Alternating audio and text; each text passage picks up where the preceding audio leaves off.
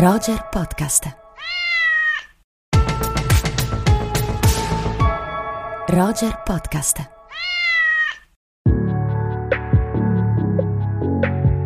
Amiche e amici di Rubik, buonasera e buongiorno a tutti, dipende dall'ora a cui ci ascoltate e un caloroso saluto al mio amico Andrea Chimento. Ciao Simone, ciao a tutti, ben ritrovati. Bene, bene, come stai? Andrea, tutto bene? Benissimo, proprio alla, alla grande. Weekend con tante novità, tante uscite, adesso ne, ne parliamo. Ne parliamo, allora non indugiamo nei saluti, iniziamo subito a raccontare quali sono le opzioni per chi ci ascolta per fare una bella scorpacciata di film e di visioni questo weekend.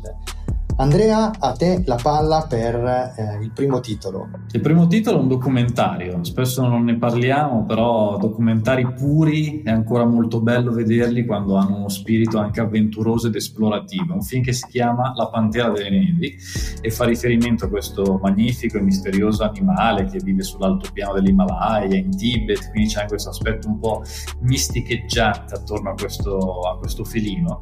Però questa pellicola è soprattutto una forma di osservazione documentaria in cui con una grande pazienza, con un ritmo anche molto lento, molto statico che contribuisce un po' a questa atmosfera sospesa e anche un po' magnetica, i due registi ci trasportano davvero in un mondo altro, in un mondo quasi alieno, come se stessimo anche noi aspettando di poter vedere o la Pantera delle Nevi o altre insomma presenze di questa sorta di purgatorio in terra e ci appostiamo anche noi con il nostro sguardo di spettatori in attesa che qualcosa avvenga. È un film che prende un ritmo davvero diverso da quelli a cui siamo abituati nel cinema contemporaneo ed è una pellicola che io consiglio caldamente. Bene, Andrea, oggi in realtà documentari ne, ne citiamo ben tre perché sono documentari anche Marcia su Roma di Mark Cousins e un lavoro su Sergio Leone di cui parleremo tra poco, ma direi di iniziare di iniziare proprio da Marcia su Roma, che è questo documentario che abbiamo, abbiamo visto a Venezia, no?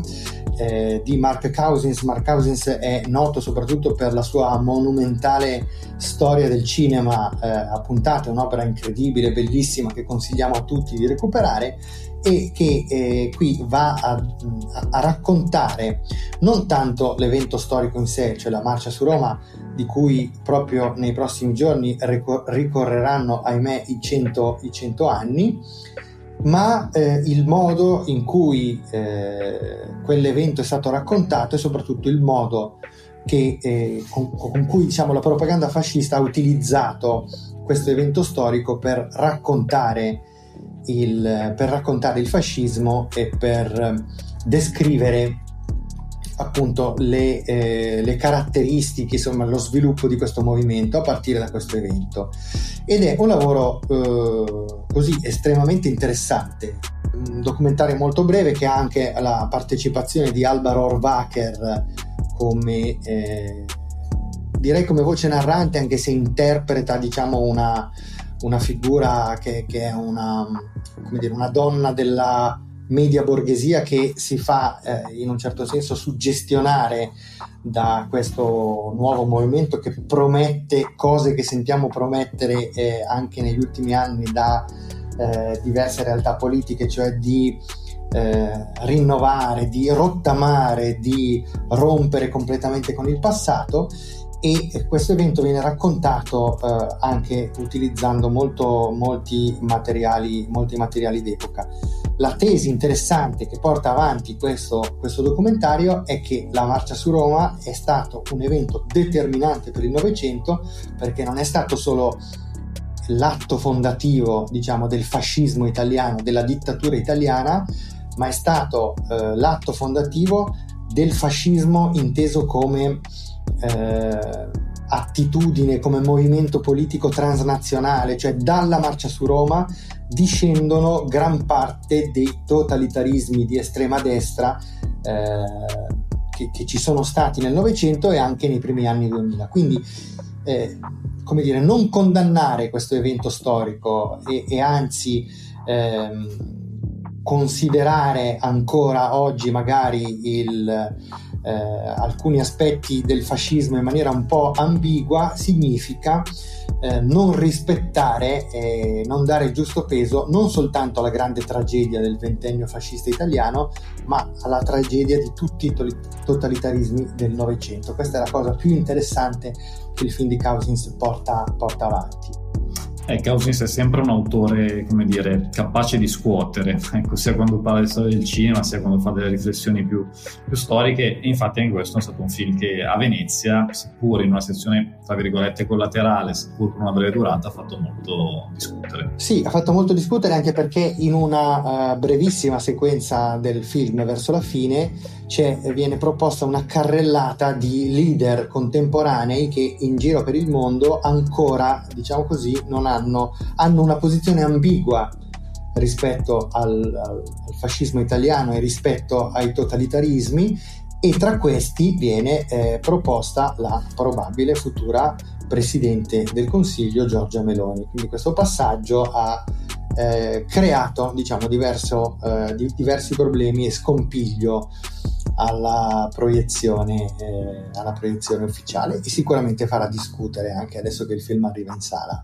Certo, fa, e invece fa un po' meno discutere da un punto di vista ideologico, ma torniamo un po' cinefili, il documentario su Sergio Leone che si chiama L'italiano che inventò l'America, è un documentario proprio di omaggio a Leone per il trentesimo anniversario della, della scomparsa, è un film di Francesco Zippel che dura un paio d'ore, quindi per essere un documentario abbastanza ampio, abbastanza ricco e stratificato. Ha un bellissimo titolo. Eh? Bellissimo titolo, assolutamente, assolutamente. Tra gli intervistati c'è anche Quentin Tarantino, naturalmente, e altri nomi significativi, quindi uno dei tanti omaggi che sono stati fatti quest'anno, appunto, per questa ricorrenza a Leone, che è un regista a cui sono da sempre molto affezionato, tant'è che ti svelo che uno dei suoi film è uno dei miei film preferiti in assoluto, proprio nella mia top 5, che è C'era una volta all'West del 68, quindi insomma sono molto legato. Infatti stavo per chiederti qual è il tuo film preferito tra i film eh, di, di Leone. Il tuo?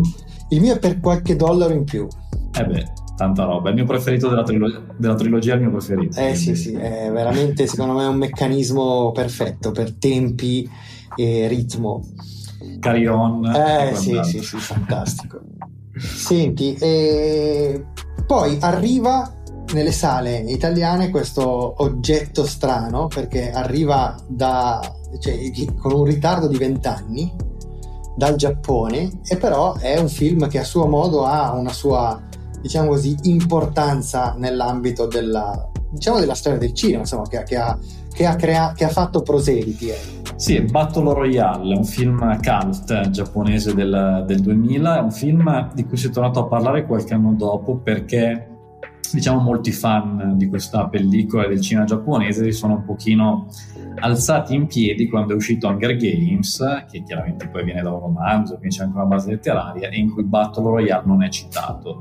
Diciamo che la trama è molto simile, diciamo che all'interno ci sono degli osservatori che guardano degli sfidanti in un gioco che arriva a essere mortale, non voglio dire troppo della trama, e questo film però ha creato davvero un grande dibattito anche su cosa si possa mostrare al cinema, sul potere del voyeurismo, perché poi è una pellicola che parla di cinema, parla anche di televisione, parla anche, se vogliamo, quasi di reality show.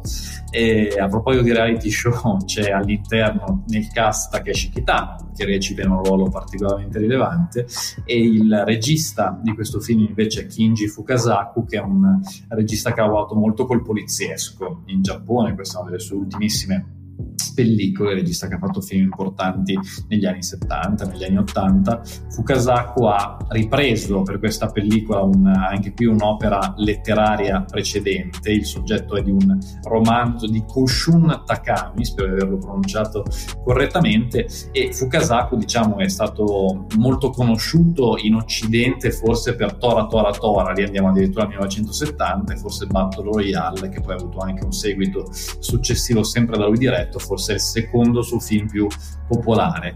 Sui tempi distributivi diciamo che stendiamo un piccolo velo eh, pietoso, anche perché molto spesso il cinema dello Stremo Oriente, anche negli ultimi anni, anche quei film di Bong Joon-ho precedenti a Parasite, hanno avuto diversi ritardi, Battle Royale, forse aveva già fatto dei passaggi in sala eh, in Italia, adesso non ricordo, però insomma questa nuova uscita distributiva, mh, mm, vabbè, diciamo che forse il successo di Squid Game, che è una serie che forse lievemente assomiglia a Battle Royale per alcune dinamiche, ha detto ma sì, rilanciamolo. Bene, e poi abbiamo un ultimo titolo che invece è eh, italianissimo e che esce eh, anche questo, questo weekend e ti do la parola anche per commentare quest'ultimo titolo.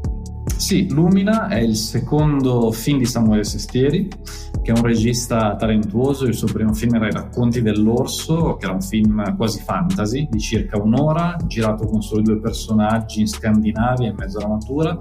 E questo Lumina è un film molto di percezioni, molto di sospensione, un film sperimentale. La narrazione parla di una ragazza che a un certo punto si trova in questo mondo un po' a metà tra il fantasy, il melodramma, il realismo, l'onirismo. È una pellicola girata in dei luoghi magnifici. A me piacciono tantissimo le scenografie naturali di questo film, sono dei luoghi spesso abbandonati nel Lazio, ad esempio, quindi c'è questa anche forza un po' alla Tarkovsky, adesso esagerando con i paragoni, un po' la nostalgia in questo senso per i luoghi eh, messi in campo e inizia un tour in varie sale proprio questa settimana, questo piccolo film secondo me di grande suggestione che se riuscite a scovare qua e là può essere davvero una esperienza diversa sicuramente da quella a cui siamo abituati nel cinema italiano di oggi. Bene Andrea, grazie per questa carrellata. Grazie a te Simone. E direi che ci sentiamo settimana prossima, magari settimana prossima, anche se non siamo fisicamente presenti alla Festa del Cinema di Roma, cercheremo di eh, catturare qualche impressione su come sta andando il festival, su come sta andando la festa, magari anche con qualche ospite che ci potrà raccontare qualcosa. Ottimo, poi esce anche la Palma d'Oro a Cannes di quest'anno, quindi ci sarà di, di cui parlare. ci sarà di che parlare, benissimo, grazie Andrea. Grazie, ciao. Ciao, ciao, ciao.